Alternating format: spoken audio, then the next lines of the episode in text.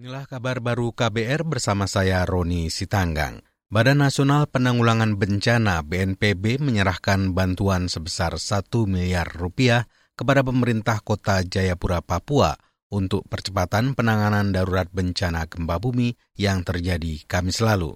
Deputi Bidang Penanganan Darurat BNPB Fajar Setiawan menyerahkan bantuan tersebut secara simbolis kepada penjabat wali kota Jayapura Franz Peke di halaman RSUD Kota Jayapura. Kedatangan kami memastikan apa yang terjadi atas bencana tersebut, dampak yang merugikan, baik itu kepada masyarakat maupun kepada infrastruktur.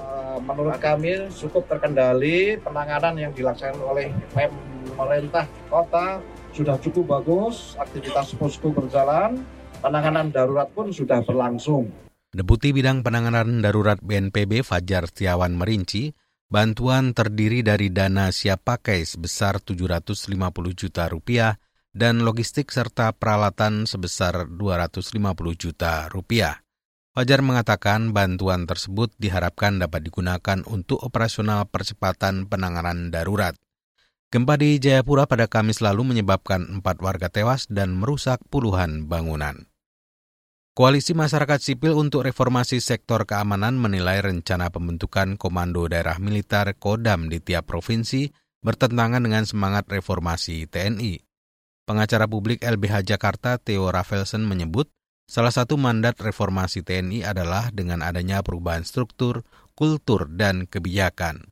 Dia menilai pembentukan Kodam baru akan membuka peluang TNI berpolitik di daerah sehingga rencana pembentukan Kodam itu akan memperluas kehadiran militer di ranah-ranah sipil.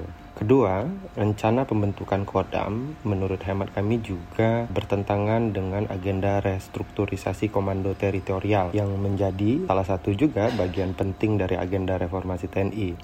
Pengacara publik LBH Jakarta Theo Revelson menyebut, jika ada pembentukan kodam, maka akan ada juga pembentukan struktur teritorial di bawahnya.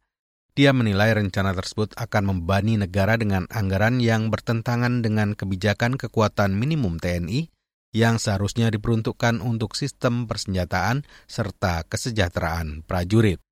Kita ke Liga Spanyol. Barcelona semakin kokoh di puncak klasemen seusai menundukkan tuan rumah Viral Real dengan skor tipis 1-0 pada pertandingan dini hari tadi.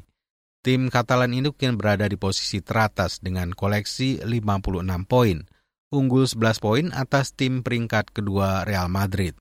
Sementara Villarreal berdasar catatan laman resmi Liga Spanyol tertahan di posisi ke-8 dengan 31 poin. Demikian kabar baru KBR, saya Roni Sitanggang.